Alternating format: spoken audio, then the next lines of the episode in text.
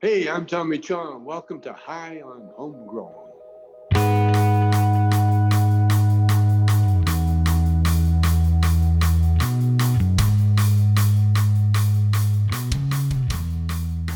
Yes, yes, everybody, and welcome to High on Homegrown, the cannabis podcast from percysgrowroom.com. In this week's interview, we speak to a legend in the cannabis community, and this is the original soil guru. He has so much knowledge that he's shared with the cannabis community over many, many years, and this is Clackamas Coot. It's an absolute pleasure to get a legend like this on the show. We're very lucky to interview all the people that we do interview, but sometimes we managed to get in contact with one of these legends in the cannabis community and get them on the show and we have an awesome conversation with them. And this is one of those interviews. There is loads of information put across in this episode so if you are interested in living soil and things like that then it's definitely time to grab yourself a pen and paper or something you can take notes with because Clackamas Coot has loads of information that he shares in this show. It was an absolute pleasure to speak to him and without further ado, of course, roll yourself something fat, get super high, and enjoy this interview with Clackamas Coot. And I'll speak to you at the end of this. See you in a bit.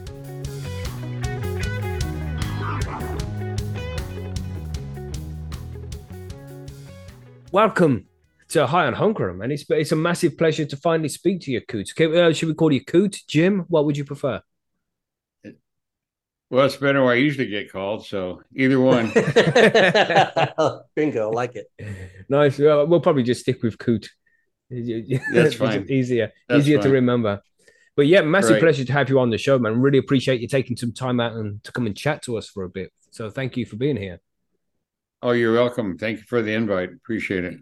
Yeah, well, we'll quickly introduce ourselves so you know who you're talking to. We have to hide behind these avatars because unfortunately we're in places where growing cannabis is still illegal. But uh, I am Mackie. I am from the UK, and we have Monkey. Monkey, you want to say hi? Hey, Coot, monkey down here in the southeast U.S. along the Gulf of Mexico, also prohibition land. But good to meet you finally, man. Nice to meet you, both of you. Uh, yeah, I'd rather living in the southeast United States and trying to grow is has to be pretty challenging given the political winds in that area. Mm-hmm. It is a Most little, it's a little, little bit challenging, but as long as you, I mean, uh, fiercely adhere to the three rules: no tell, no smell, no sell. You can Yeah, you yeah. can get away with it, but I mean, yeah, you got to be pretty much a capsule unto yourself. Yeah. Yeah. So where are you in the USA, Coot? I'm in uh, the Pacific Northwest, uh, Oregon. I'm just Okay. a few miles south of uh, Portland, and Nice. about uh, oh maybe 85 miles from the ocean, Pacific Ocean. So Cool. Out of all of the states, I think Oregon is my favorite. I've never been to the states, but from what I see on the TV, Oregon just looks awesome, man. That seems like my kind of place. well, it's interesting is that 52 years ago, the voters of Oregon, it didn't pass, but at least they voted on legalizing cannabis. None of this uh, silly, we're going to decriminalize it. Well, it didn't pass, but then two years later, the state legislature passed a law that removed it from even being a, uh misdemeanor for an ounce Oh. or less, 28 grams or less. So you could Wow. have uh, an ounce on you, and if you were whatever, it was a hundred dollar fine maximum. Wow. Usually it was around usually around 50 bucks was the That was- norm. that was, uh, being a, you know, 50 years ago, then that was when they removed the. Uh, right. So essentially decriminalizing personal possession. Right. So um, there's always, I don't know about always, but for half a decade, been a fairly uh, relaxed attitude. Unless, listen, if it's two in the morning and you're out shooting a gun in the air and the police have to interrupt their shift to come take care of a drunk and they Mhm. find some plants, you're probably going to have a problem. Mhm. But is anybody looking for it? No. Nice. um, especially if you know there's uh, this is even before we got medical. We weren't the first medical state, but we were early. We uh, Mhm. passed the law in '98, so 25 years ago, and um, yeah, you could have six six plants in flower and 18 plants in veg. Clones didn't count because they didn't have roots. So that was counted as plant material. But here is the goofy part. Well, goofy, my you know view, you could have 18, excuse me, uh, 24 ounces. Uh, but get this on your person. So you could be riding around in your car. If you had a uh, medical card, let's say you had 24 ounces in a bag next to you in the passenger seat, Mhm. it was completely legal. All you had to do is show your card, right? So, Right. needless to say, we had a lot of sick people in Oregon for several years. yes. As you Just riding imagine. around with weed in the car, you know. Exactly. Just You because could even have it on the bus. You could be on public transportation. Say you had a, a knapsack, you know, a, a computer bag, whatever. around. And you had your stash in there. You were completely legal if you had a medical card. So hmm So I suppose that's what got you because you obviously feel safer in Oregon growing your own cannabis under them sort of circumstances. So I suppose this is one of the reasons why you got started in growing cannabis so so early compared to the majority of people. right. Well, now when they passed the uh, law that allowed for uh, uh, recreational uh, dispensaries and that whole uh, deal, corporate weed, I would call it factory weed. Hmm. Um, the more progressive or left of center politicians added to the law that every household, not person, but household, could grow four plants. No card, no nothing. Just the one cavity of the law that I thought was pretty silly. You got to keep it out of public view. Really? Right. I, I got to keep it away from teenagers? Okay, I'll do that. Jesus. I mean, yeah, this is where you got to have these massive fences and all that kind of stuff. right. Exactly. But at least you're legal. Mhm. And the thing was, or is, they didn't say anything about how big or small they could be. So I go for growing in pots that we do a conversion, uh, four times eight, say 3,500 liter pots. Um, Wow. So that way you take them up to about six, seven meters high Mm. Mhm. and you're going to pull a harvest anywhere from 10 and a half to 12 pounds. Okay. And you can have four of those. Yes. I like it. I like the way you do math. Yeah. Wow.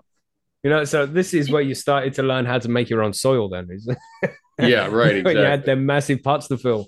Damn. And what's the beauty of that is because it's outdoors, so you're going to get a lot of natural uh, microbiology. Mm. Some of these pots have been used five, six, in one case, seven years. Um, I use mycelium blocks from uh, mushroom, the spent blocks after they harvest the mushrooms, get those blocks and bust them up and spread the mycelium on top with a layer of uh, leaves, dried uh, composted leaves, and then some uh, straw, and just let it go over winter. And in the spring, you could put your hand right down into it. It's that loose. All the roots have been deconstructed um, and released. All the elements are released back into the soil, and you're ready to stick another plant in it. Nice. Usually, we try to go. Can I show a picture? I was gonna. Of course. like- yeah, I'll, I'll give you the ability to share. Give me a second. All right, let me open the picture on my end. This will give you an idea of what I the kind of. There we go. You should be Okay. able to share now. All right, just a second. And this is one of my uh, breedings. Nice. Whoa. Now, what, what strain am I looking at? Can you tell me that? Uh, this is the uh, the one. That's what it's called. The one okay. crossed with a three way uh, sativa. It had Oaxaca from Oaxaca, Mexico, a Thai, and one from what is now called Sri Lanka. the Mhm. time that the seeds were gathered, it was still Ceylon. But um, yeah, look at that. That's uh, no fertilizers, just uh, compost, worm castings, um, barley, like you use to make beer, barley Mhm. malt, um, the usual stuff that's associated with my uh, growing techniques.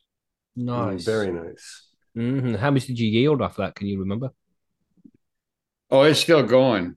Oh, this is so. This is what you're growing right now. Cool. Yeah, this was taken three weeks ago. So the Oh, picture. it's going to be Mhm. much bigger now. Then, oh my gosh. Yeah, for sure. Now let me show you one. This is uh okay. Here's another one. Oh, that's a beauty. Oh, look at that. That's a nice little, beautiful little, oh, beautiful big cannabis bush. You know, it's like it's stopping sun from getting into your house at this point, man. it's almost blocking out the house. That's true. So here's a pollen patch to harvest pollen for breeding. These this is two males. right. Ah, Look at the uh development on the jeez. male flowers. Wow, you must get loads of pollen off that. Wow. Yeah, Hope you don't have any neighbors that don't want pollen. My goodness. They don't want me, but uh no, I'm just joking. No, I, I have I learned a long time ago if you're going to do this, you got to be a good neighbor, a friend. hmm You know, the last thing you need is a. Oh, here's a sativa. This is uh, a Thai crossed with one from India, land races. Uh, so for people that tell me that, well, I don't like sativas because you don't get any yield. Mm. Um, there you go. that looks pretty nice, man. It look it has a very much of a Thai characteristic looking thing to it. Yeah. Yeah. Long colas on that. Look at the look at Yep. the length of them. That's crazy. And then here's last summer. Oh, well, here's this was uh this earlier this year. Mm-mm. Um, look at that. Luscious. yeah, man. It's a shame you can't yeah. smell these things. Such a shame. yeah. Could have So dogs here see you go. dogs? We like dogs. Oh, I got a bulldog, English bulldog crossed with American bulldog, knucklehead Nice. we call her. Knucklehead. So that's my one that I've had for forty years. I bred it. Uh, it hatched 1984 January, and it's been a mother clone thing for 40 years this January. Dang, that plant's older than I am. What? Look how healthy that thing is. My goodness. Beautiful plant.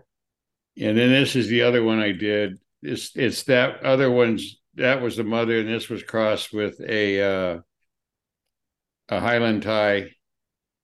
And look at that. These still had about six weeks, seven weeks left when these pictures were taken. So you must hire trimmers when it comes to harvest time then. I don't do anything. I'm retired. I don't do anything. So you, you just spend a lot of your time just trimming all of these yourself, do you? Uh, no, I hire people. Oh, right. You do hire people. Cool. There you go. Wow. Those are the finished flowers. I'm sure I got a whiff of that then. I mean, you know. almost I feel like I could almost smell it. Yeah. And here's uh, this was the yield off of one plant. what? Yeah. A small room. Is that what it is? It's a small room, right? You Right. can fill a small bedroom with that. Yes, easily. Wow. And Those bags are for hash. Oh, okay. That's your trim. Your your your uh, Yeah, unwanted. It's okay. Cool. Going to be one heck of a good yield and all of that. Nice, nice stuff. Now that I wish I could smell. So you've been growing for a long time then, Coot, at least 40 years. 50. When did you first yeah, when did you first start growing? uh, uh, 1974. So you obviously uh still growing now. Have you have you taken any time off at all over the last 50 years or just been constantly growing and pushing out new genetics? Uh, it's just my what do you call it? Um, I don't drink, so you know this is a, Mhm. my uh, recreation. Oh, here's an outdoor this year. That's a Thai plant Yeah. Damn. and corn. Right. The I see the corn, corn. right. Yeah. is that what that is? I didn't know what that was. Yeah, the Yeah. corn's as high as the elephant's eye. Yeah. Cool, man. So, how's the color on that? I mean, Yeah, it's lovely, man. It's just so it just, it just looks like a uh, really happy plant, you know? yeah. Very much happy. no, yeah. uh, no fa- uh, meat factory products like bone meal or blood meal or. Um, mm-hmm. this was a seed run for seeds uh across from the a Thai and one from Kerala, India. So I just uh, did a open pollination. Wow. So can do you sell your seeds or like online? Can people go to a place where they can buy specifically Clackamas Coot seeds, or do they have to go to a seed bank that sells them, or No, do you I- sell them yourself? I haven't sold a seed since uh, 1979, I guess. Oh wow, I give I give them away. Oh, that's Um, awesome, man. There's a that's a harvest off of uh, two plants in my indoor little four by four tent. Mhm. Nice. What strain is it? Can you remember? Mine, the the, the TO. want the yours? I- yeah, Nice. I got one more I want to show you. So just uh, this is the room when it was in. Uh, what date is this? This is August 23rd.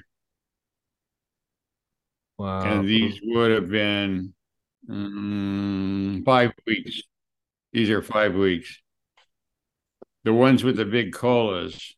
I'll Mm. show you that one I took today for this show. But so this was the 23rd of August.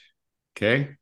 Yeah. Mhm. And the other ones on the right, that's another strain. So the, the ones with the big tall colas. All right. And then yesterday, we're looking at So many pictures. Mhm. Look at that. Okay, here you go. Yeah. Hmm So the senescence is kicking in. It's oh, man, that must smell so delicious. Yes. Old Damn. friend. Mhm. Growing this, you're growing this thing for 40 years. Wow. So you're used to growing that specific strain as well. You you know what to expect as you're growing it. Exactly. And that's why it's Mhm. good. I can test things and give people legitimate feedback. Mhm mhm. It's not, well, I changed my lights and I got a new nute program, you know, and on and on and on. So Yeah. Yep. That's awesome, man. So 50 years of growing. That's that's a long time, man. That you, you must have seen cannabis change quite a lot in in that 50 years. Because when, when we look at um, you know, like old school strains from back in the 70s, it doesn't look much like the cannabis we have now. It looks more like No. landrace cannabis than the cannabis we have now. Right.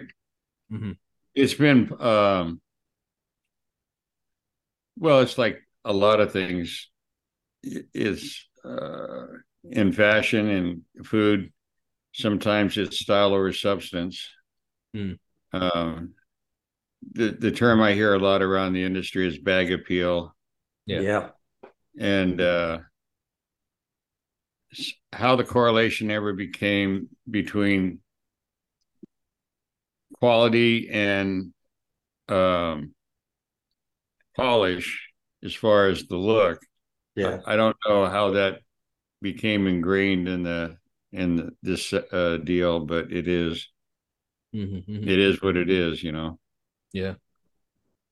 So you you're well known for uh, your soil recipe, the the coot Mhm. recipe. We hear a lot of people talk about the coot recipe, and obviously referring to your recipe. Was there any kind of background you had in in botany or building soil or anything like that before you started growing cannabis, or did you just start growing cannabis and then learn how to build soil and create your Right. own version of soil uh, as you went along? What's the story? i there? didn't i didn't really start doing this until probably the late 90s full full hardcore. I had a nursery uh, for several years, growing uh, Japanese lace maples for full size for landscape architects, uh, for resorts and casinos, that kind of thing. So Right. Hmm. the advantage there is that they're on your property for four or five years, so you're not trying to do the shuffle, like the kind of plants that you find at uh, retail, like a, a nursery where you go in the spring and you buy some plants and bring them home and plant them. With the Mhm. people that grow plants to supply that market, I mean, you've got to sell 250 to 400,000 plants a season Wow. to Mhm. have anything close to a profit. I mean, because think of the amount of uh, labor Yeah. uh, is trying to get find labor now is difficult in all sectors, not just uh, backbreaking work like horticulture. Mm, hmm So uh, anyway, so that experience of how to buy soil, you don't buy it in a bag. You know, you want to get it from a commercial soil mixer.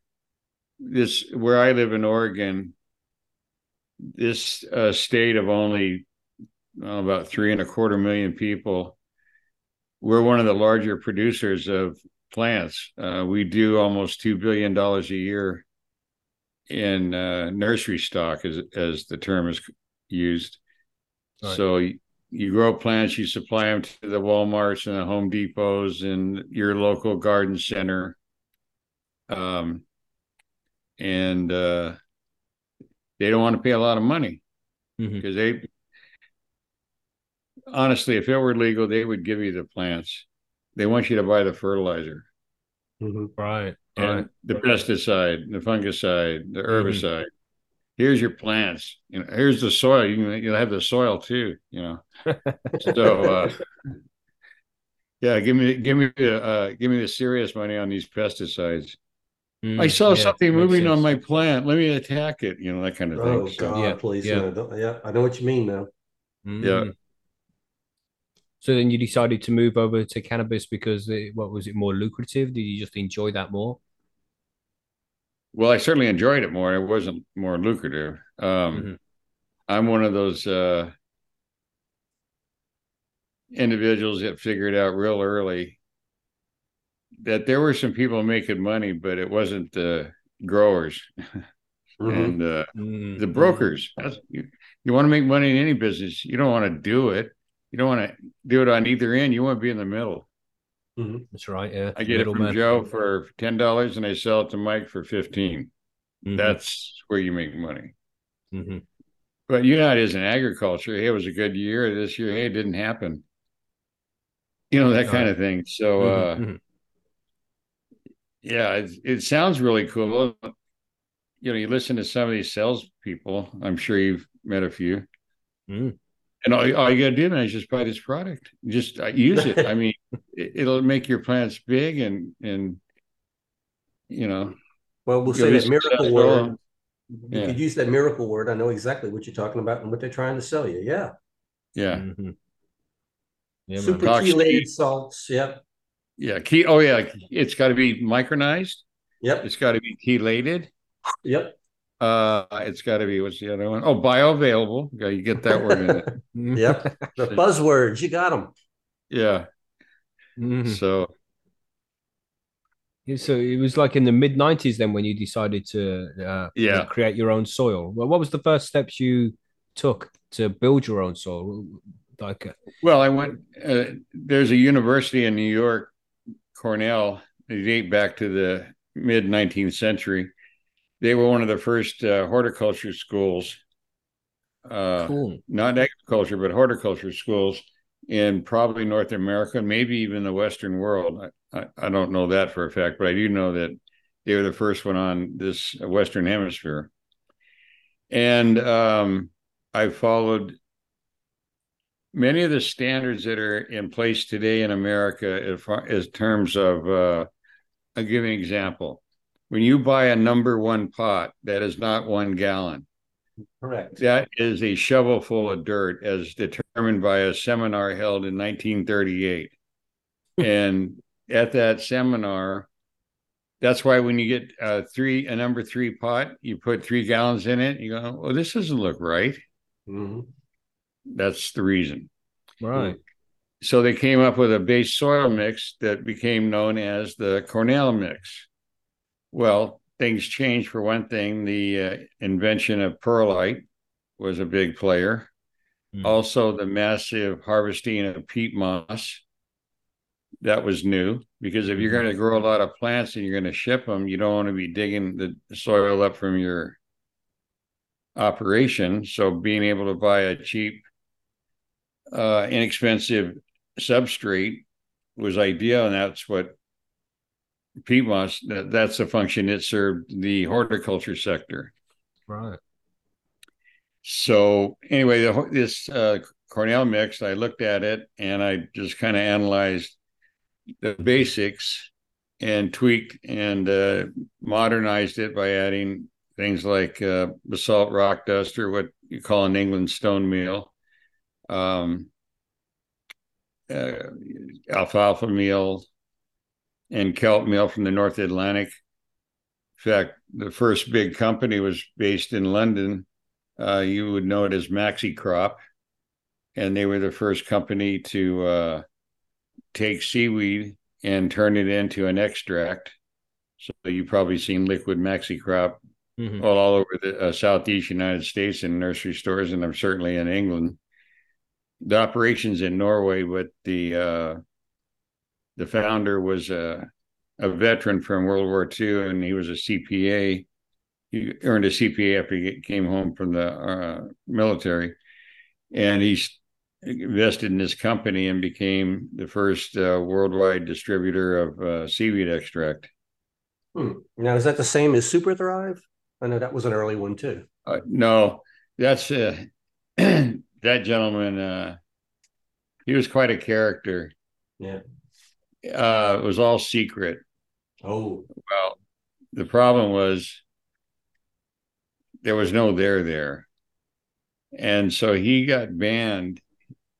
Okay, so think about this: the man was in business for almost seventy years and never won an award except one from the Horticulture Advertising Council. ah, All right. okay. Okay. Okay, does that tell you anything? Yeah. Yeah, weird, because I mean, his his products have got award winning all over the front of it, and if the only thing he's award winning for is advertising, he's advertising nothing. Yes. and uh basically it was some uh B1 uh yeah, and uh some alfalfa extract, Mhm. you know, just stuff you could put together for pennies Yeah. and not worry about burning your plants. Mhm. Um that's what I fo- have focused on for the last several years is deconstructing products and you know, here's how you make it yourself.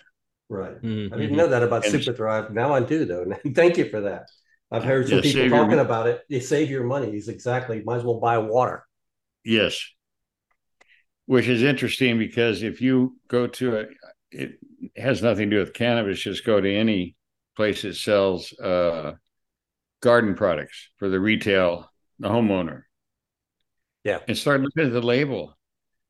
In the United States, our coin operated Congress changed the laws a few years ago so they didn't have to use the word water.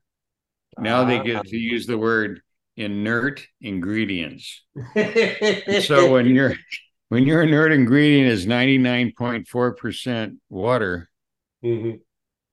Um you got a could ship that whole in a vial the size of uh eye drop medicine Mhm. seriously Mm. here you go here's here's your five gallons worth right, you just put a, one drop in every gallon, and you're good to go.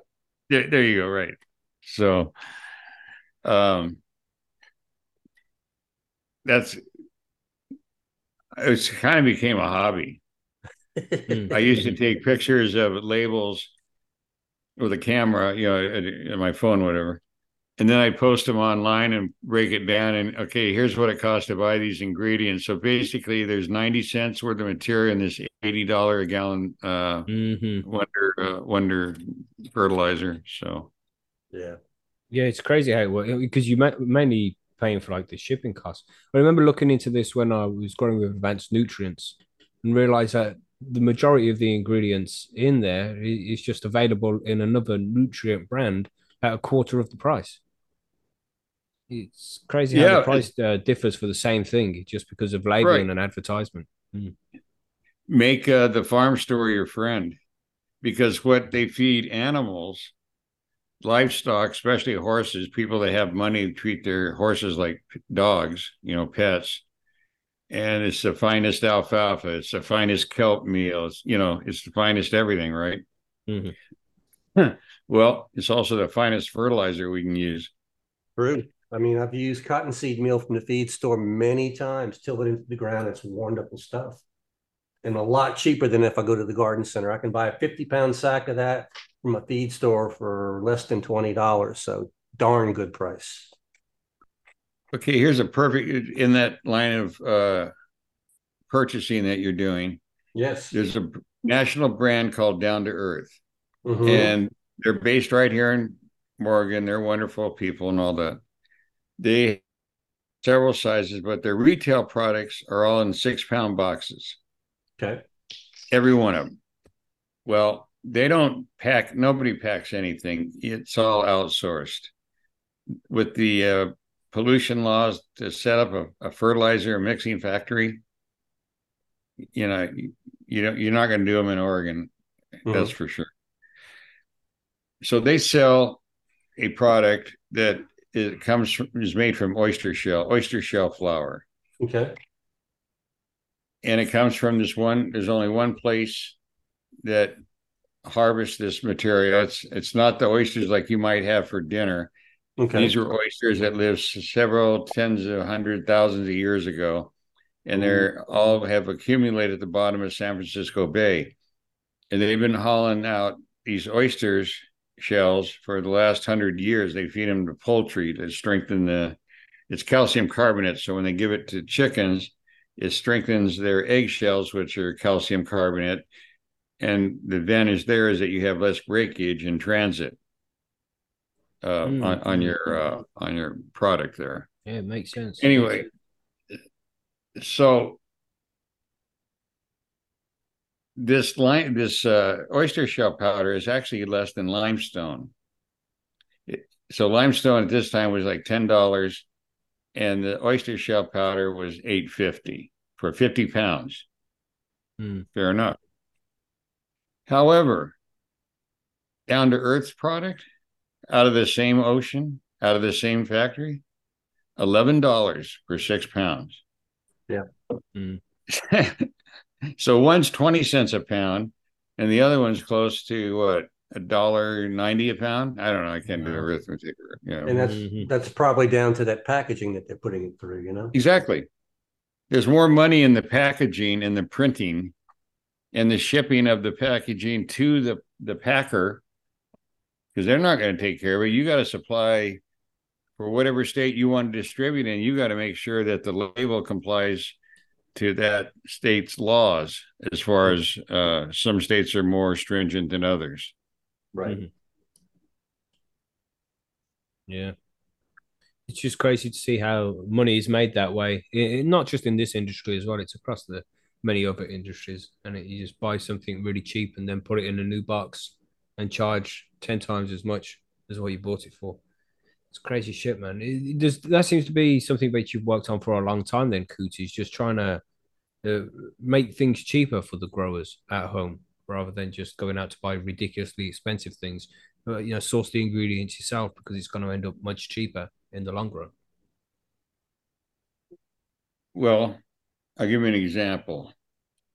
If I told you that I had a, a product that contained 350 enzymes, that contained well over 500, uh, uh, excuse me, uh, let me back up. Yeah, 350 enzymes, including enzymes that facilitate the absorption of phosphorus, Mhm. of nitrogen, of magnesium, boron. Okay, what else would it do? Oh, it would uh, reduce your flower time by as much as 15 to 20% Wow. without a loss of yield or uh, impact, uh, strength. Mhm. Uh, okay. And let's see what else. Oh, it would help retain uh, lessen your water because it would hold the moisture in the soil, uh, preventing it from evaporating at the rate had you not used this. And if I told you that I could sell that to you for 80 cents a pound Be and you like- tested it and it worked Mhm. and you were thrilled, right? Mhm. yeah, take my money. Uh, how much do you need? Mm, No? Sounds like it. Is that worm castings we're talking about here? Because it almost sounds like everything you're talking about there is a lot of that is in worm casting, isn't it? Malted barley. Malted barley. I knew we were getting somewhere close. Yep. Man. Same thing they make scotch out of. Same thing every beer and ale since the human race started doing it back in the pyramids. You know, making beer. It's uh at its very core, beer is simply water, hops, and malted barley. And all Mm. malted means is that you allowed it to germinate. Mhm. And in that process of germinating, you activate these enzymes that were encoded by the mother plant to allow that seedling a chance to thrive and survive and, and reproduce Mhm. as long as you don't get a cannabis gardener involved. Yeah, Of course. Yeah. But uh and these enzymes cofactors, whatever you want to call them, allow the plant function in several areas chelation, uptake, exudes that trigger specific microbial responses in the soil to make specific uh, elements available, ions. Um, all that with malted barley, and I'm sure that I can't. I'm not. I don't live in England, but I know in the United States, any city of any size has got a home brew store. Mhm. That's Mhm, just you know the way it is. And uh, yeah, you, just uh, buy. Well, I like buying it by the bale because I get 25 kilograms, which is uh 55 pounds. I don't know why barley's on the international is always sold that way. Other commodities are sold in smaller, but for bar- malted barley, it's uh 25 kilo slash 50 pound units. And I can get those right now for 75 bucks. Price has gone up a little bit, but still. Yeah, everything has. So, how often uh, with this with malted barley? You're saying that you incorporate this into your cannabis grow, right? Mhm. How do you incorporate malted barley into a cannabis grow? When I mix the soil, I add uh let's see, per cubic foot, I add uh two cups of malted barley ground up. Okay. Then, you say malted barley is germinated barley, and you, you, Oh, you I just soak it in water. Sorry, sorry. I'm, I'm sorry, I didn't finish. I apologize. No, my so, bad.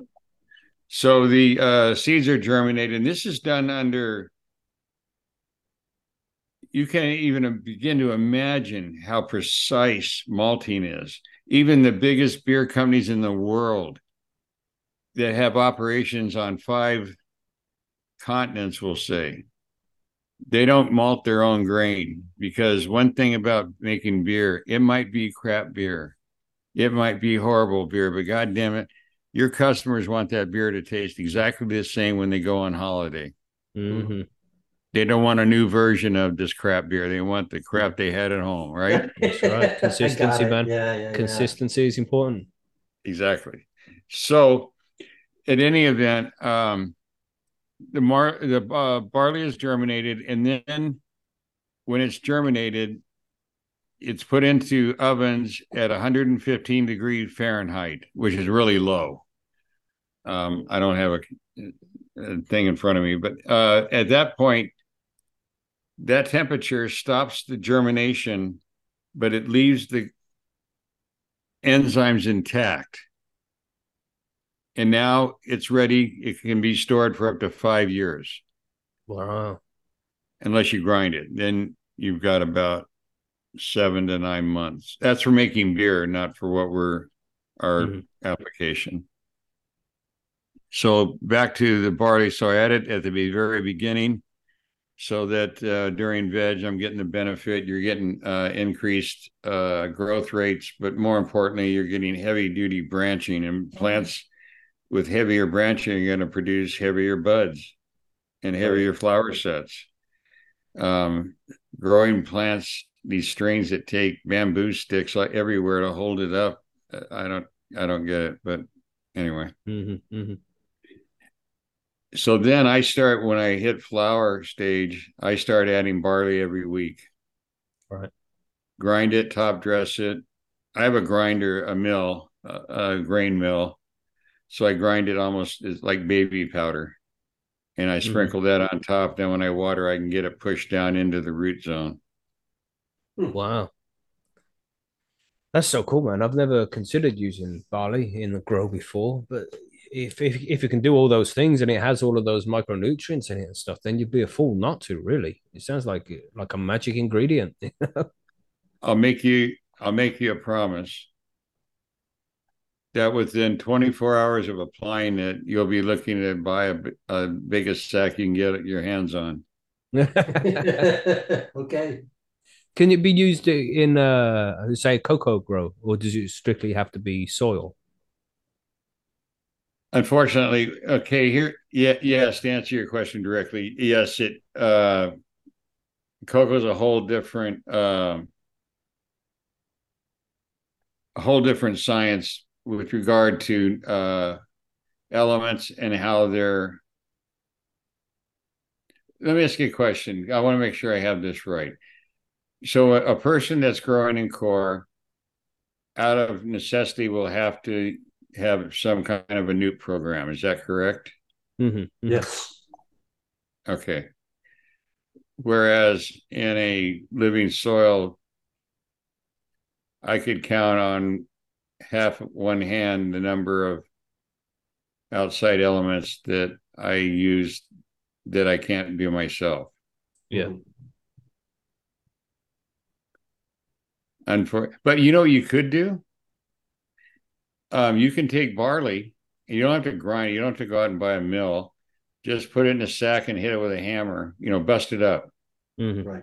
Put that in some water and let it uh don't let it go too long. You don't want to get a bunch of alcohol, but maybe like say 24 hours and then right. strain it and maybe even dilute it by 50% and uh, spray that on your uh, as a foliar okay during uh, veg you'd get a lot of benefit out of it mm-hmm. a lot sounds like something i might have to try i've tried yeah, everything sure. else why not yeah man it sounds interesting uh, we just had Chilbert in the chat here say, uh, Coot's not a fan of coco. Sources and production reasons, I understand. Child labor right. slash poor practices, etc. Is that true there, Coot? You're not a fan of coco? Well, for a couple of reasons. But uh, one is that it's associated with the palm oil. Right. Sector. Um, there's a lot of try. See, the deal with core is that it comes from so many sources. Hmm. So many locations around the world, and some of them, well, it's not very safe for children to be working at the age of eight, nine, and 10 mm-hmm. harvesting core. Absolutely. That's my objection. Yeah. Mm-hmm. The other one mm-hmm. is that it's di- diametrically opposite of what soil is, and here's how. In core, my understanding, if I'm wrong, please correct me but you're looking for a material that has the lowest EC po- possible so that you don't have nutrient buildup, which would cause problems. Am correct. I correct on that? Mm-hmm. Yes. Very much, yeah. Okay. In soil, it's exactly the opposite. We don't call it EC, we refer to it as CEC, cation exchange capacity. And that's the ability of that material to hold ions in place like calcium, magnesium, phosphorus, and on and on and on, so that when the plant triggers through its root exudes, calling up the uh, nutrients, specific nutrients, they use hydrogen as a form of payment, as an exchange rate. And that's the cation exchange capacity. And the capacity is the ability of that material to hold on to those ions and not be flushed away. Whereas in coco, but here's your numbers. Sphagnum peat moss, the good stuff out of Canada, comes rolls in at about 70% CEC out of 100. Wow. Peat moss rolls in at about 55, 45. The best core is comes in at 30, less than half wow. the ability to hold on to ions that you have uh, with a in a soil. Mm-hmm. Right, that's uh, it's an important factor. That is, yeah.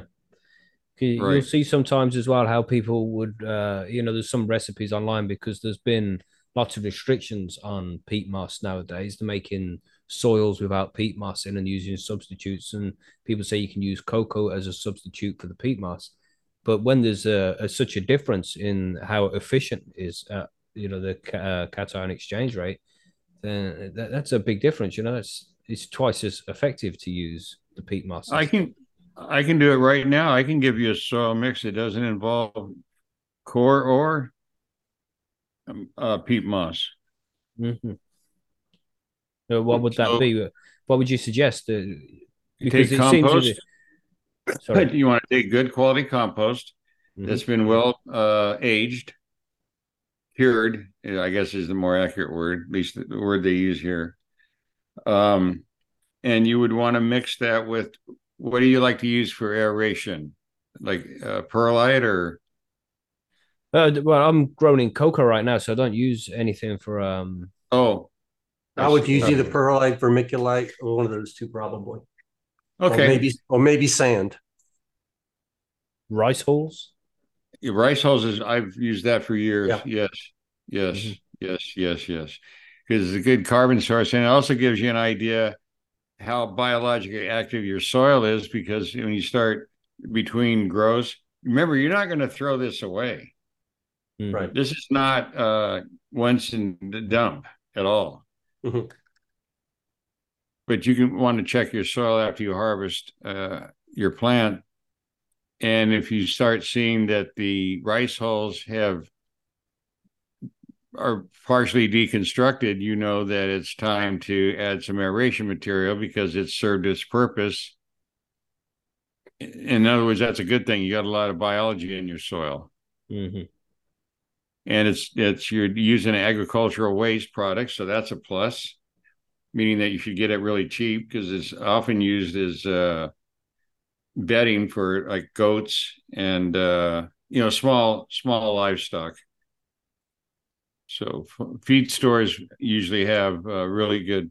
Plus, in the southeast, one of the largest rice producers in Oh, is in yeah. Arkansas, Riceland hmm uh, you want to get their PBH, which is uh, parboiled hulls, and they do that so you don't have any sprouts Right. because sometimes when uh, some will get through the system. Mhm. I visited their operation in Arkansas a few years ago. A lot of rice hulls used in the commercial nursery sector. Yeah, they used to give that stuff away back in the day, and now they char- now they charge you a little bit for it because it got Yeah. popular. Yes. well, you can thank people like me for that. yeah, So, nothing wrong with using it. I guarantee you. You know, better than burning it or throwing it or doing something else with it. Another thing you, I would say maybe instead of sand because of its uh, small size, you could Right. think of pea gravel. Sometimes it depends where you're at in the states, but sometimes sold as pea gravel. Yes, I know what it is. Okay, so there you got some structure. What you're looking for are air and water paths into the soil, into the a root zone. Right. So think, uh, like I buy pumice, which is like quarter inch, just to give you a. That's my preferred uh, size. Mhm. But also, there's a Mhm. for you, uh, Monkey, in the United States. Believe it or not, I'm not joking. There's an organization called uh, drumroll Perlite Institute. Really, Yes. they specialize in, I guess, perlite. Well, they represent the industry because very little perlite that's manufactured goes into potting soils. There's all kinds of cons- uh, insulation. I I'd be here all day going through all the things. All Mhm. perlite is is uh, rock that's been treated like popcorn. It's heated up and explodes. Right. So you can wow. see all the uh, things that it's so it's a, it's a ideal. It's also available for you. You could go to uh, any of the stores that are in your area, Walmart, uh, uh, Ace Hardware. hmm Go to their website and you buy the material, and then you have it shipped to whatever store is convenient for you, and you don't pay anything for shipping and handling. It's Right. called ship to store, and Mhm. every store has this. Anyway, you can buy perlite four cubic feet. That's a lot. Um, for less than twenty bucks. Yeah. Damn. I bought it that way before through uh, various garden centers and whatnot. Depends upon the garden center I use. There are some of them that that, that have commercial customers, and they'll have have the larger sizes and stuff like that. Uh huh. You know, um, but no, I used when I first started making my own soil, I was actually using that one third, one third, one third mix that's the base of Coots mix. Never knew about Coot mix, But I used sand back in the day because, well, it was it was available. It was cheap. Sure. It was here. It was available, and Right. actually, it, it worked just fine for regular flowers and vegetables. It works really good. Um, you know, so I've I've advanced since then and, and and changed a few things. Now, actually, I do grow cannabis and coco, and I'm being hounded by many many people, probably yourself as well, to give soil a shot. Mm. I, I I can promise you. I mean, I'll give you my uh, email Okay. and I'll answer any question you have along the way. I've done this for hundreds, if not thousands, of people. Yeah. Um, I'm not in this for money. I don't. I've never made a single dime off the Coots mix. That Yeah. and I give my word of honor on that one. Um, I find it ironic that I found a place in Australia that has the Coots mix for sale. I Wow, found, cheeky I found bastards. I found a store in uh, New Zealand make Uh-huh. the Coots mix. Well, it's weird because I went into our local garden center. Now, that, as you know, this is prohibition land down here. And I basically looked, asked the guy in the garden center. I said, I want to make some soil. I'm, going to make some coots mix. And he had no question. He knew exactly what I was talking about. Hmm. he just started pulling out bags immediately. It's like, yeah, coots mix. It's kind of like an industry standard to a lot of people. One person told me that in the Midwest, where he resides, Chicago area, he said, "You know, nobody knows who you are. They just know about the soil mix." I said, "That's Exactly. great." I said, "That's great, man." Like, you know, so yeah, I thought that was a, a interesting. But and also, there's a place I forgot another one too in South Africa. What is it with these former uh, colonies? I mean, Well, well, to be fair, Coot, everywhere is pretty much a former colony. You know. Yeah. Yeah. former, former. You know? including yeah, including us, right? Yeah. Exactly. That's right. That's Yeah. right. So It's, it must be crazy for you though to see uh, there's something that you came up with be uh, so popular and you know it's progressed around the world. to be in so many different places. And you should hear what my wife says. Uh, yeah, she must be angry. Uh, You should have just if you, if you could just get one dollar per bag, you know. No, it's more like it's more along these lines. So people listen to you? oh yeah, my, my wife has said that to me a few times too. Yeah. Well, But we've been together 45 years, so uh wow. it's been a long ride, long friendship for sure. hmm So when it, when did you start getting the mix out to everybody? Because uh, am I right in understanding that you were members of a few of the old school forums back in the day, where you started to teach people how to make their own soil and things like Right. that? Right. Yeah. Um yeah, it was in 2009. Yeah, 2009, I guess it was almost 15 years ago. But don't And say so- that. It was, it was only a couple of years ago. Two thousand and nine was. It's only a couple of years ago.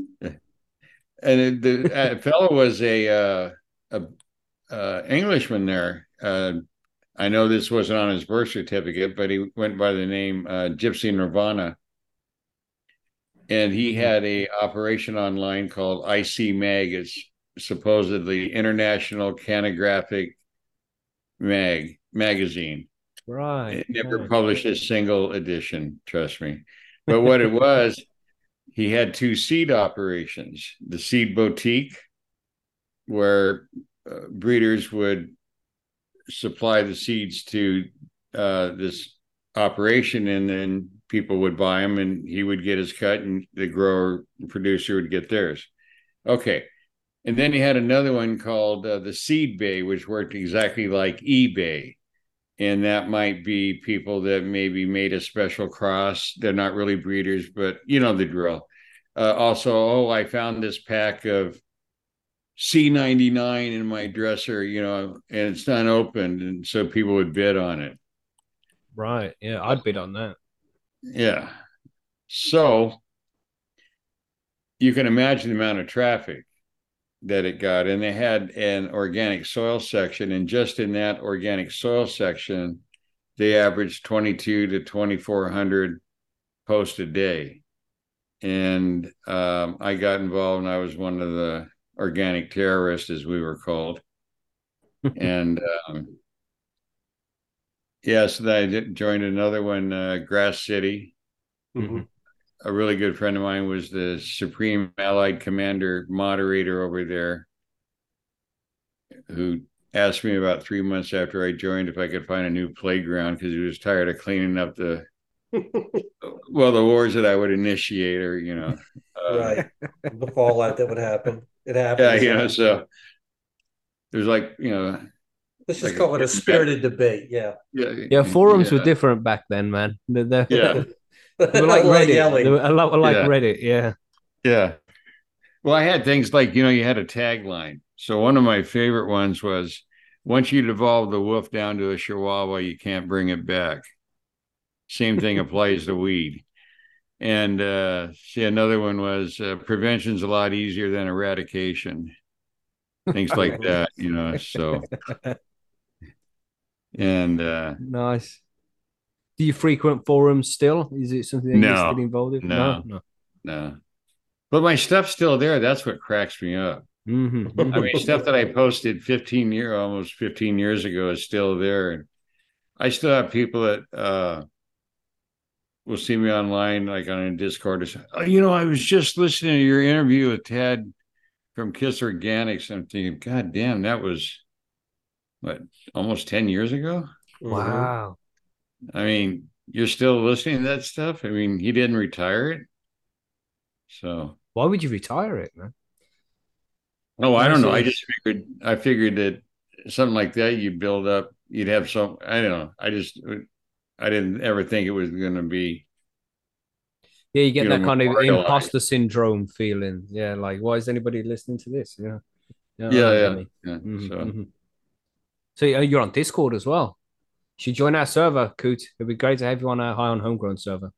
Yeah. oh yeah well send me a, a thing uh, what do you call it invite Yeah, will man. That'd be awesome. that's, that's fine because i uh i think you met this gentleman named gremlin that's his online name Oh, that's He's right. Yeah, East Welsh. yeah. Yeah. I've talked to him several times on uh, one of the Discord channels. He's a really nice uh, gentleman, Mhm. and uh, yeah, he's interested in, in moving in. Oh, I want to say something about core, and correct me if I'm wrong. But at one time, there was a lot. You'd read a lot of things online, a forum where people were asking questions. Hey, I'm growing in core, and I don't feel that my uh, buds have the right enough smell Mhm, Terpenes. uh, or or flavor. Mhm, Okay, I can explain part of that. Okay. The biggest c- contributor to that is the fact that core is absolutely unequivocally free of sulfur. Mhm, And sulfur is at the basic metabolic function of almost everything that happens on this planet. mhm, The downside is that sulfur is water soluble, so it's it's very mobile. So you it has to you need to um, put some sulfur into your mix, and not a lot. And you can do that in the form of gypsum, which is calcium sulfate. In China, this that's where the Buddhists first mixed uh, calcium sulfate with soy milk, crushed soy milk, and invented tofu. mhm. It- it's a coagulant. Now, what about magnesium sulfate for that sulfate uh, compounds? Oh, uh, Epsom salts, they call it in the states. Mhm. Yeah, yeah, yeah, that's yeah, that's used. Uh, well, actually, both of those co- uh, elements are water soluble because Yes, yes. people use it for soaking their feet and Uh-huh. And what have you. uh-huh. Uh, absolutely, Okay. that will increase the terpene because what we're talking about here, these terpenes are all regardless. There's I don't have remember exactly, but there's terpenoids and terpenes. They all have carbon and hydrogen ions. One of them has oxygen, the other one doesn't. And I don't remember which is which, but trust me, most botanists don't either. They get them mixed up all the time, or they just do like the cannabis, we call them terps. Mhm. But in, all I'm trying to explain is they're very simple. They're all made out of the same thing Mhm. Mhm. these el- these uh, three simple elements. As a matter of fact, on the biomass, which means anything above the soil, the production of terpenes and terpenoids is, I just call them terps. The terps are controlled by the meristem.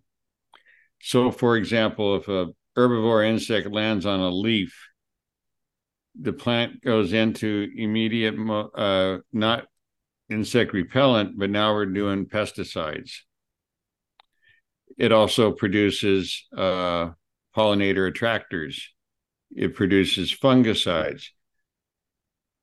Those aren't set in stone. Let's say that there's an overabundance of camphor for sake of discussion. And now we need a pesticide. The plant in 20 minutes can deconstruct an existing molecule and reconstruct it into the new terp that's required. This is a, a very dynamic process ongoing. So the, the plant takes one thing, turns it into some kind of pesticide to fight off bugs. Right. For wow. example, conifers, not all, some have both forms of pinene, alpha pinene and beta pinene. Mm-hmm. Mm-hmm. When the bark is attacked, usually it's a beetle, they bore in through the bark the tree vascular system will take those two uh, terps, combine them together to uh, repel that beetle. And that's a commercial product that you and I would buy at a hardware store called turpentine. Hmm. Mm-hmm. Okay. Did not know that. I know what turpentine is. I know how I know where we get it from, but I did not know that it was a combination of two. Right. Interest. Very interesting. So are you saying that if you used um, Epsom salts or gypsum, uh, that would essentially improve the terpene production of the plants? Yes. Uh, okay. I have gypsum. I'm gonna mm-hmm. throw some in my plants. but I I use it uh, in my soil. Uh, liming agents is the term. I'm trying to make sure I don't say use a term that isn't used where where you're at limeynese here means limestone or something, a calcium carbonate. Mm-hmm. Yeah, uh, that's what uh, gypsum. That's uh, is the same right. stuff. I think. Look, what's great about, in my view, uh, what's great. I like diversity, so I add gypsum and limestone or oyster shell because that's calcium carbonate, but the gypsum is elemental calcium with uh, sulfur oxide. Right. Which again is you can take it, do this if you have a clear glass, put some water in it, and take a, tea, a small amount of uh, gypsum, put it in there, and you'll see that the sulfur uh, dissolves. And now you have gypsum, excuse me, calcium, elemental calcium at the bottom of that. Okay. Oh, the glass, I mean, I'm sorry. Right, and, and the sulfur is going to be suspended in the water. Yes. Right. So, so anyway, what, what I was going to say is I add both of them together. I, I mix them together, the uh, gypsum and the calcium carbonate. And so I don't know. Now I got elemental calcium and I've got calcium carbonate, which is a calcium carbonate is simply a cal- uh, calcium ion, a carbon ion, and then three oxygen. Yes. So exactly. nowadays, uh, sorry. No, I was going to say, if any other questions, I'd be more than happy. Uh, I, am not well versed in coco, but I think I can probably give you some ideas that you could do that won't interfere with what's going on in the substrate. Oh, I've already uh, I've branched out so far past traditional coco. Chris Trump got a hold of me and he's got me throwing JMS in the coco and lactobacillus and everything else. So, uh, yeah, I'm so far past traditional coco now. I'm experimenting. Well, I'm glad you brought that up. I had uh, I've been on shows with uh, Mr. Trump a couple times, mm-hmm. um, and um, I would say that we're both respectful of the other's uh, approach. There's a uh, beverage that isn't widely discussed, but it's called kefir or kefir. There's about 10 pronunciations. And basically, it tastes like liquid yogurt. Okay. Um, yogurt has maybe two, possibly three active live uh, labs, uh, lactic acid bacteria strains. Kefir contains 25. Ooh. Plus, Ooh. it contains 12 or 13 yeast, including the one that makes kombucha and including the one that makes beer and bread, which is the same. I, they're they're identical. Historically, that's why, at least in Western the Western world, bakeries and breweries were always adjacent to each other because yeast was a prized. This was, it was what we call yeast today. You buy in a dry form. That didn't arrive on the scene till about 1860 by a couple German uh, immigrants in it. They came to America, Fleischmann brothers. You've probably seen Fleischmann. Uh, Oh, yeah. yeah. That's Anybody who bakes breads knows Fleischmann's. Yeah. Yes. Exactly. So uh using this barley even as a spray, especially if it's hot, let's say you're outdoors and plants can get burned too from the sun being too, especially with these changes that going on around the world. Making a barley tea and not even malted barley, just getting barley and and soaking it and taking that and spraying it on your plants will reduce the uh, the problems associated with the excessive heat. Remember, barley was the first uh, food that the human race uh, cultivated that moved the human race from food gatherers to food producers. That allowed for yeah. yeah, Mm. Like ten thousand years ago, we because we wanted Exactly. it to make beer. apparently. right. And it wasn't to get intoxicated; it was that when they used barley in the water, their babies didn't die. hmm hmm Yeah, it was safer to drink beer and wine than it was to drink water. Yeah, Right. Crazy. I mean, more more people have died in the history of the human race from bad water than all the wars combined. Mm, It probably still is the case around the world. It's like still fifty percent of the population of the planet doesn't have access to clean water. See, That's I always crazy. know that it's something that I've suggested is very effective, I listen to the criticism from this one sector, and then I know, all right, it works. So if uh, if I hear them whining or come up with some some of their specious, uh, excuse me, uh, well, you know, if you use that, you know what's going to happen. No, what? Tell me. So anyway. Same people that never show you a picture of their garden. You'll never, Exactly. Mhm. you'll never, ever, ever see a picture of their garden. But they always talk. About, well, I have a lot of people that use my uh, my, my my whatever it is, my my powder, my my juice or whatever, you know. Mhm. So anyway, on this kefir, you actually buy, you order it from Amazon, and they call them grains, and I don't know why it has nothing to do with grains, uh, but it's a SCOBY. Like kombucha is a SCOBY, like sourdough is a SCOBY, a combination of bacteria and yeast, right? Mm. So you uh, drop this into milk and leave it on the counter, and the next morning you have fermented milk.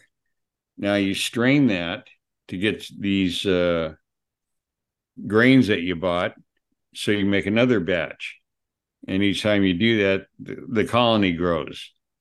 Okay, so back to the kefir. So this is a one eight ounce glass of kefir has more probiotics in it than an entire bottle of pills, probiotic pills. Wow. Now, if you let it sit on the counter, it's going to continue to ferment and then it's going to separate. And so the curds will be on top. It'll look like uh, cottage cheese. Mhm. You remove that and you can make cheese with it. You can feed it to your dog. I mean, it's not, but what's left is whey. Mhm. And that whey is what I was explaining before 25 different lactobacillus uh, strains and 12 or 13 uh, yeast. You can, so if you're following Mr. Trump and the others in that te- technology, Mhm. this is instant overnight. Right. You're not dicking around with sugar. I mean, you got milk, and if you, you can get raw milk, it's even better. Mhm. Um, and you want to use whole milk, you don't, and avoid ultra pasteurized.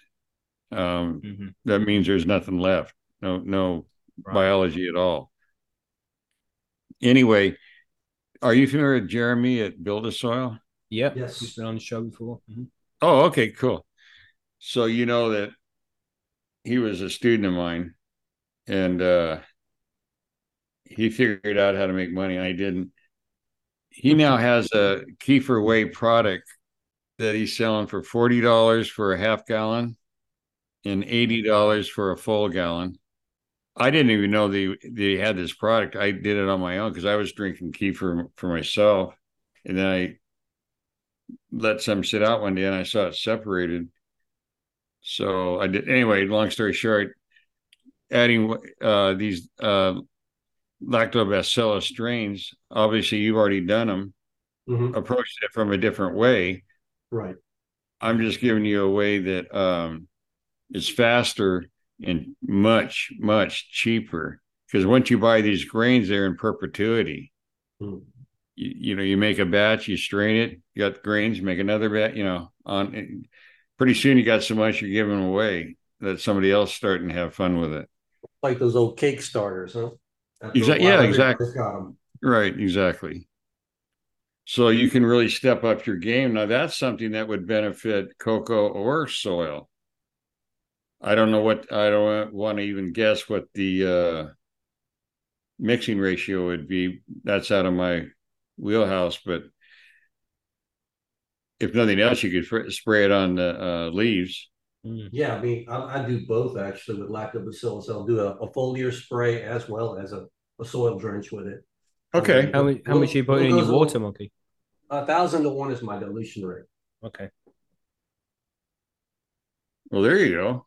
Yeah, I mean, it works. I mean, it, it doesn't seem to be super critical to where if you miss it, everything dies. I mean, you don't want to go too strong. Mm. Right. It, it seems to be, you know, nature's a lot more forgiving than, than salts and bottles are. I yeah, I when I test something, I start out using half a teaspoon a Mhm. tablespoon, which is half an ounce to a gallon of water.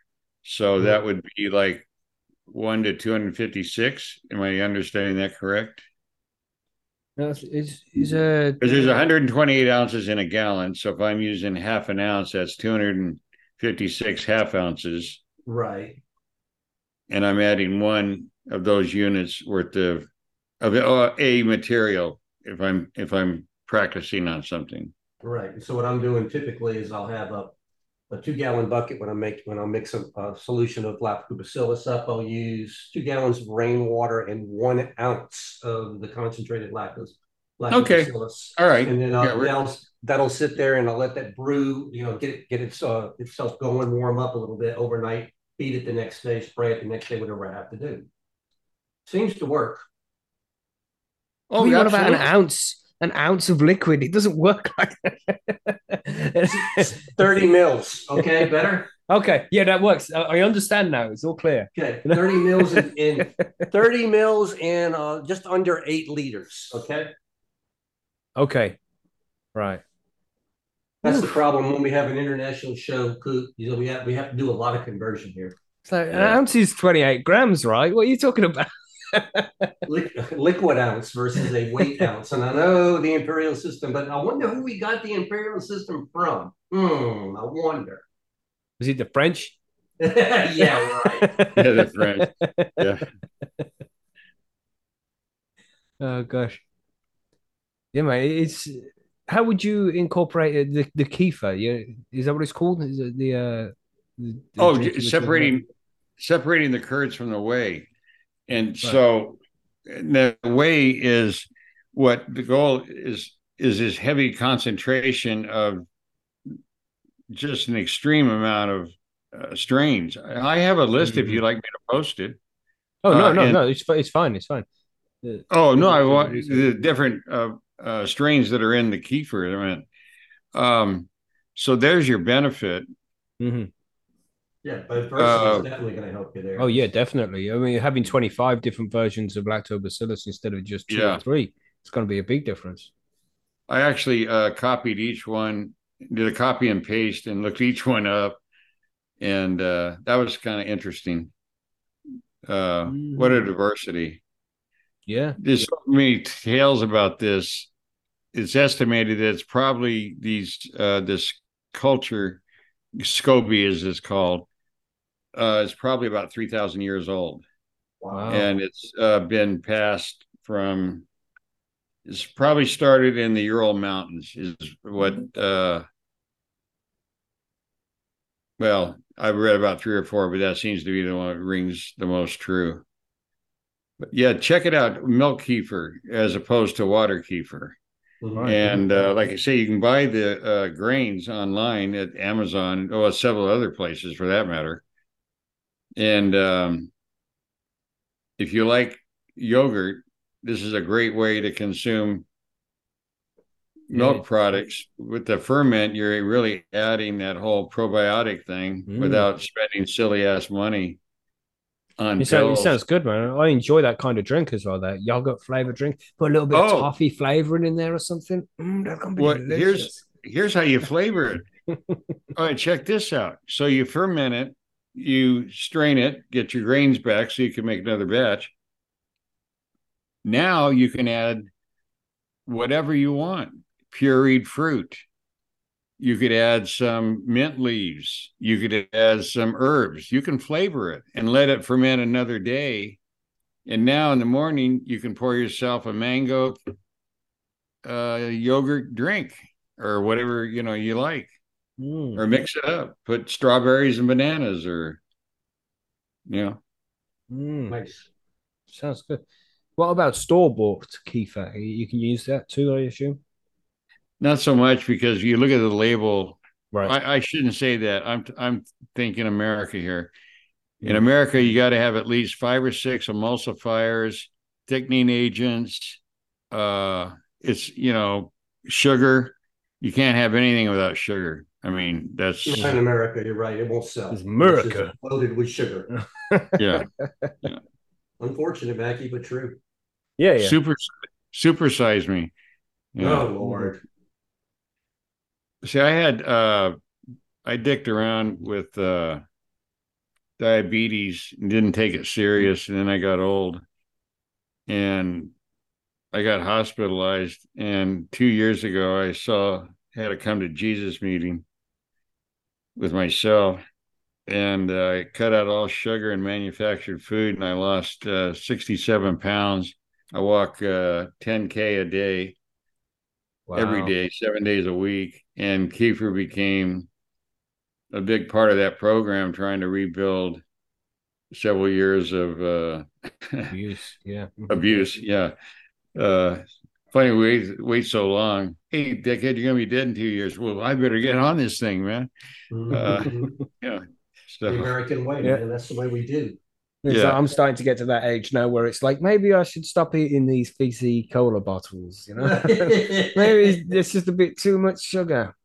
And I, I noticed like when I eat something that's too sugary, after a few bites, I just be like, oh God, no, no, I can't eat any more of that. So I've come to that stage in my life where I think uh, I need to try and cut down on my sugar intake as well.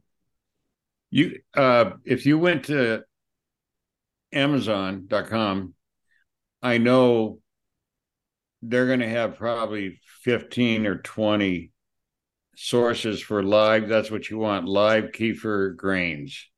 And again, I have no idea why it earned the name grains. It doesn't even look like a grain, it looks like cottage Right. cheese. Okay. Um, and then you're off and running. There's nothing to learn. You don't have to heat it like you do yogurt. You just put them in the milk, set it on the counter, and the next day, uh, strain and drain.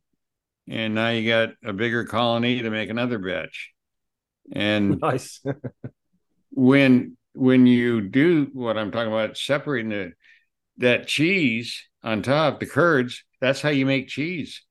So you could pick up a recipe on how to make feta.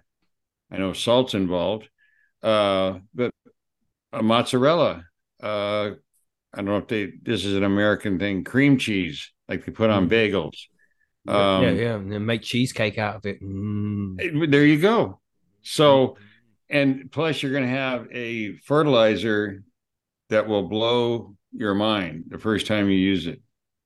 hmm So you can drink some and share some with your plants, right? Absolutely. dilute it, of course. You know, dilute it. Don't give it straight up to the plants. Yeah. Well, I know the One- first time One that for my you, one co- for me.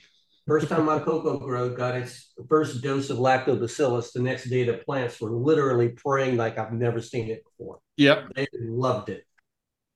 And that was it. I mean, I was hooked. It's like, okay, I'm going to do this every grow now. Fuck's sake, I'm gonna have to make some tomorrow now. God damn. I was trying to avoid it. But Well, the only the only bad thing about it, Mackie, I'll warn you right ahead. You know, you do it the first time and you see this massive improvement in your plants, but if you do it again, you don't see quite as much of a massive improvement because you've already made the improvement. You're just Mhm, fortifying the culture. So the first time you're going to see a massive improvement, and from then on, it's just basically maintaining the cultures. Yeah, That's that's the key there. Not only does it elevate the uh, health of the plant, it stabilizes it and keeps that and maintains it. Mm-hmm.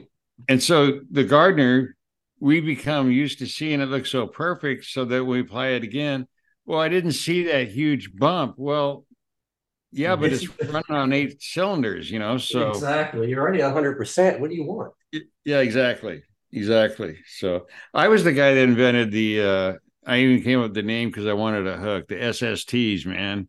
Uh sprouted seed teas. Yes.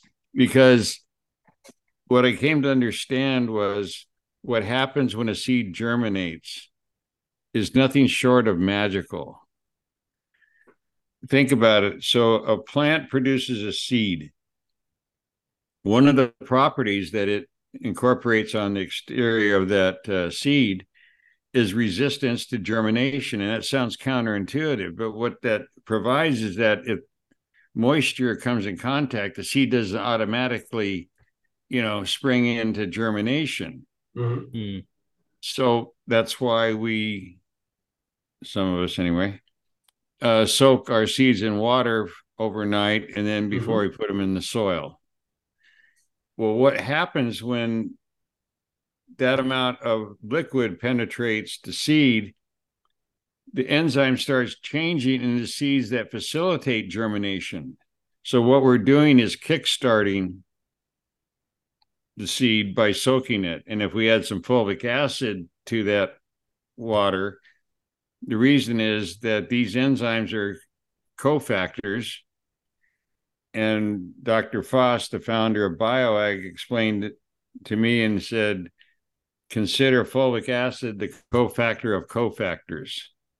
So, whatever that we're trying to elevate on that seed in terms of germination, that fulvic acid will faci- will help facilitate that and will enjoy better germination rates from our expensive purchase Mhm. if for no other reason. Hmm. So anyway, back to the seed. So I realized one of the healthiest foods that you can eat are sprouted seeds. In other words, sprouted broccoli seeds are far better from a nutrition standpoint than eating broccoli. And I say, thank God for that. I like broccoli now. Wait. okay. Well, Yeah. uh, but if we take those seeds and let them germinate and even grow a root, maybe half an inch or something like that, like you would mung beans, and then puree it in water with some water and dilute it down. Now you're talking, especially you have a worm bin, you can put it on there. You can put it on your plants, your house plants, your can, whatever, your garden plants, and it costs pennies. And it, here's what I learned: it didn't matter if I used a bean or a grain, a rice. It didn't matter. They all were equally effective. So, So if you using, got- using you know. cannabis seeds is going to be just as effective as using corn or anything else. Just Right. more expensive, right? well, I mean, I've got a lot of cannabis. I, I- I'm doing a lot of, of seed making right now, and I got a bunch of random. I don't know what the heck the seed is, so I could make sprouted seed tea with it. Absolutely. Mm. And then somebody I met who was a friend of a friend of a friend at a social function, I was explaining this to him. He looked at me and he said, Why don't you just go buy malted barley at a brew store? And I said, They got this stuff already made? He goes, Well, yeah. I haven't sprouted a seed since that day. Ah, so you just use Right. the malted It was over. It was over, man. We're done. I got barley. Okay. Wow, man. We'll have to try that definitely. I think And I've never even heard of using barley before, and it just sounds so uh so intriguing now. It sounds like that it's a big missing factor in in my grow, man. This this malted barley thing. Well, I have a product Jeremy sells. Uh, he- he helped design the package. I had some input on it, but anyway, uh, you'll like this. I was really high one night and I said, you know, I need a product. So I came up with gnarly barley. And so uh, that's the product. It has barley in it and some other sprouted seeds, uh, lentils, I think. Um, he handles that. I don't get, I don't pester uh, Mr. Silva. He's got too much on his hands. There's a brewing company down here called Gnarly Barley. Ah, interesting. Is that right? Yeah. Oh. Yeah. Well, I was I overindulged one weekend and it just came to me, gnarly barley. That's the kids that like that. You know, it's got the hook, you know. so I figured uh why not? Yeah, you've figured out so much stuff and brought so much pieces of knowledge to the uh, cannabis community, Coot. You know, with your soil, with the the tea, this barley thing. Damn, man, it's, it's just crazy. You know, it's like where would cannabis be without Coot? It's crazy to think, man. Do you ever think about it like that? how much of an influence you've had on the cannabis community and the, No. especially the growers? No, you know it is in life. What's uh, John Lennon had a great line. uh, Life's what happens while you're busy making other plans. Yeah, life is what happens to you while you're busy making other plans. Yeah. So Great quote, man. Yeah. I was also the one that introduced aloe vera and uh, for its salicylic uh, content. The first uh, commercial rooting agent was salicylic acid. And um, I was also the one that brought in, uh, oh, yeah, this one really, I get a lot of criticism on this one. And this one I just sneer at yeah, screw you. Uh, neem meal and oil. I use I it all use- the time. It's good stuff. Yep. I yeah, put neem in all my my food gardens, my house plants. I use neem oil. Take care of uh, pesticides or pet not pesticides but pest uh, spider mites, aphids. Mhm. So Damn, man. It's, it's and so- rosemary. Rosemary is my uh, latest, my favorite now because that's easy to grow. And lavender flowers, the Mm. or- little petals. Yeah. Soak those in water for three or four days. Got a bag of them right here. What do I do with that now? you take those little flowers and dry them Yeah. out. Uh-huh, 'em they're dry. dry. Oh, good. Okay, so put a tablespoon in a Mhm. cup of water All right. and let that sit for today's uh Tuesday. Mm-hmm. Saturday, uh strain it out. Okay. Uh do something with the petals. Uh Yeah. anyway, now you have a concentrate and it's a fantastic pesticide. Pesticide. What does it kill, or does it kill, or just does it just repel? Oh no, it kills. Okay, It so kills this uh, spider mites, aphids, white flies, and thrips. nice, and it's, Yes. it's basically linalool. So I'm spraying something on the plant that's natural to the plant anyway. Right. You can also use rosemary. Rosemary contains uh Pinene. No, it's it has that, but it's there's another one. Okay. Um, God damn it. Oh, camphor. Okay. And camphor plugs up the hole on the egg, which is a vent. And egg, uh, the larva has to have a vent because it has to breathe. Yeah. and when that gets plugged they explode so you spray it one night and the next morning you look at the leaves and you see mite eggs exploded i the first time i saw it i cried i wept I was so happy. Okay. I'll wipe these bastards out. Uh, is what's uh, in uh, mothballs. Yeah. But I wouldn't Oh. spray mothballs on my cannabis. I would I Right. would spray uh, yeah, rosemary, I wouldn't have a problem. Yes. And you do the same thing I did there, but since they're fresh, usually you want to take them, put them on a, a wood board with a, a, a heavy duty cleaver Yeah. and kind of just chop them up. You don't have to go crazy. Just you want the inside exposed so that when you soak it in water, you're going to get more of the juice or the goodies extracted out.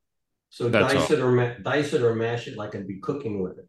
Exactly. There you go. That's perfect. So you got there's two. You got uh, lavender and rosemary now. Nice. And I have lavender growing outside. I mean, not lavender, rosemary growing outside. So I do have that. That's Perfect. nice. Yes. I didn't know I had all these tools right there at my disposal all the time. You know, Yeah. that's it. Just It becomes a lot cheaper to grow cannabis once we know we have these things. Mhm. Chili peppers make the best. Yeah. Find the hottest friggin' pep. Excuse me, hottest uh, pepper Yeah. you can get your hands on. The see it, the the um capsaicin, really, yeah. Yes. It's crazy Yes. good, good against a lot of stuff. Repellents Yes. like crazy. Man, Now I've learned you- so much from this interview already. It's uh, just more information. Gosh, I'm going into overload, man. Uh, you know, using uh, some kind of sulfur, lactobacillus. uh, This is all stuff. uh, I think I'm going to send this this interview out to everybody tomorrow, so I can uh, just write this stuff down straight away and get involved. You know, as I'm editing it. I'll work, I'll crawl down that sulfur wormhole as well as that uh, malted barley wormhole. I'm gonna Mm, play with that mm. one a little bit because that one sounds interesting to me. I tell you this, and I, I don't uh, believe me. I'm not asking you. Please don't buy it. I just want you to check it out at Build a Soil. Mhm. You look up gnarly barley. Yeah. and I've got 260 reviews and 260 or five star. So, Wow, you know, It works. So wow. yeah. Have you, well, have you considered making more add to my products? Yeah, definitely. Yeah, have you considered making any more products like that? Because Yeah. I got one that I've been working on. I can't get my, I can't get the consistent results that I want, but, uh, it's, it's a combination of things I've done before is to take dried chilies and you go to the Mexican food markets or markets that cater to the Mexican American community here. And you bust open those dried pods and take the seeds hmm and you sprout those and you make a tea out of it as a pesticide. right. And what I'm learning is that the heat of the pepper has little, if anything, to do with the efficiency. That um, e- even the mildest of peppers, like what they call in America bell peppers, the green, hmm those seeds actually performed higher than the hottest peppers I could buy commercially, which I think was Serrano. hmm I'm not saying that's the hottest chili, but I'm just saying, if you you know, get. yeah, something I could get my hands on. But I'm moving in the right direction. So, anybody out there listening, if you want to practice and create a new pesticide, there's a start for you. It needs to be it needs to be perfected. I think a, a combination of uh, I'm thinking that a combination of uh, rosemary with the uh, sprouted pepper seeds might be the real key of give you a fungicide and pesticide. That'll work. Mhm. And by making it yourself, you could control the strength Yeah. of your application. I'm saying you don't, you don't have to be dependent upon what somebody a thousand miles away thinks you should be doing with it. Right. And having that rosemary oil in it, we can detonate those those uh, mite eggs. Bam. Mhm. Always Big nice time. to see that. Yeah. Yeah, big time. Mhm. Anybody's ever had spider mites on your plants, that that that would be a total joy watching them blow up like that. Mhm. Pop, pop, pop, Well, pop, pop, pop. Video. I live in an area that uh we're one of the largest horticulture districts in the United States, two Mhm. billion dollars a year in plants. And when you're in that business, one of the things you have to do is bring in plants from other places. You have to offer new plants to your customer base, right? Mhm. Well, everybody takes a ride.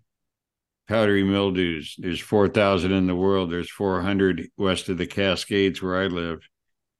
We got 10% of the world's total um, mites from every continent because plants have come from every continent. yeah. So, like I, I don't want to sound like a curmudgeon, but prevention really is easier than eradication. So. Mhm, mhm. Definitely is. IPM doesn't mean, oh, I saw something, I got to do something. Well, you kind of got to plan ahead, you know. Yeah. Just make sure you Yeah, don't I have it in the first I place. used to do IPM that way. Oh, I saw something, let me just kill everything. And Yeah, yeah, that yeah. backfire. That was, I think everybody starts that way. Right. you know? You Yeah. Kill them all, let there's- God sort them out. Yeah. And Lord, does God sort it out? You got, oh my God. Yeah. So, When you upset nature and get the balance going the wrong way, it's not pretty. right. Yeah, so much we've Well, I hope, learned. I hope So- that uh, you find my advice or not advice, but ideas uh, helpful. Oh, yeah, definitely. I've, I've got a couple things that I'm gonna definitely jump on, uh, in my next, next cycle here, my next growth cycle. Mm-hmm. And saying it, it just it's nearly been two hours, you know, that you've been here. And and the time's just flown by. And we've just got so much information from you what in just this short amount of time, man. We'd love to have you back sometime, Cooter, if you're free. Oh, absolutely. But- Yeah. I, yeah. Yeah. Consider it done, whatever you need. Nice. Man, it's been such Well, a that'd be good. That'd be good for a follow up. Mhm, mhm. Give, Uh, it- give hey, it a couple know, of months, let your- Monkey do his thing and, and try these things out. Yeah. That's what we, that's what we did with the other ones, yeah. I could try That's it right. and see if this, see what kind of differences I'm gonna get this time. Cause I'm always on that, I mean, come on, most cannabis growers, we're always on that terpene mission. If I can increase the, the, uh, the smells and the flavors, that's way Mhm. more important than potency for me. Well, I can promise you this that barley and the things I've suggested will allow your plants to express their full genetic potential. Excellent. That's all I Um, can ask, really, yeah. yes, right, right. So, Yep. Anything beyond that, I need to change some genetics. Maybe we Well- can talk about that next time. You can make seeds, can't you, Cooter? You, you know your stuff. yeah, Man, it, it's been such a huge pleasure to have you on the show, Coot. And so much knowledge gained in just such a short amount of time. I know you've got so much more to offer as well. And you know, I'm going to look forward to getting you back on the show to talk about more stuff. It's that'd just- be great. yeah, man, it's just crazy. I I mean, it's hard to express how much of a difference you've made to the cannabis community over your years of being involved with it, man.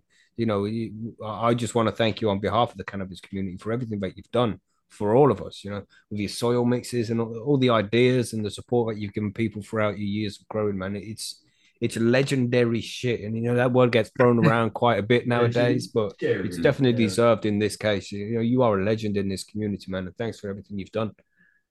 Epic.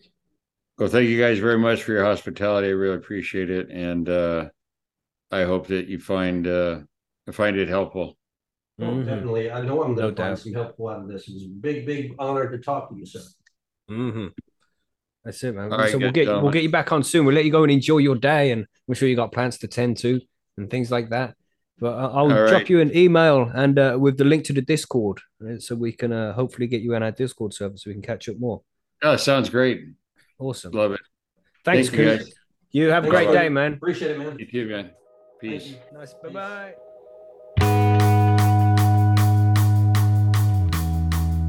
And there we go, everybody. That was Clackamas Coot. And Clackamas should be joining our Discord server very soon. So if you are on Discord, make sure you come and join us on our Discord server so you can speak to Clackamas as well.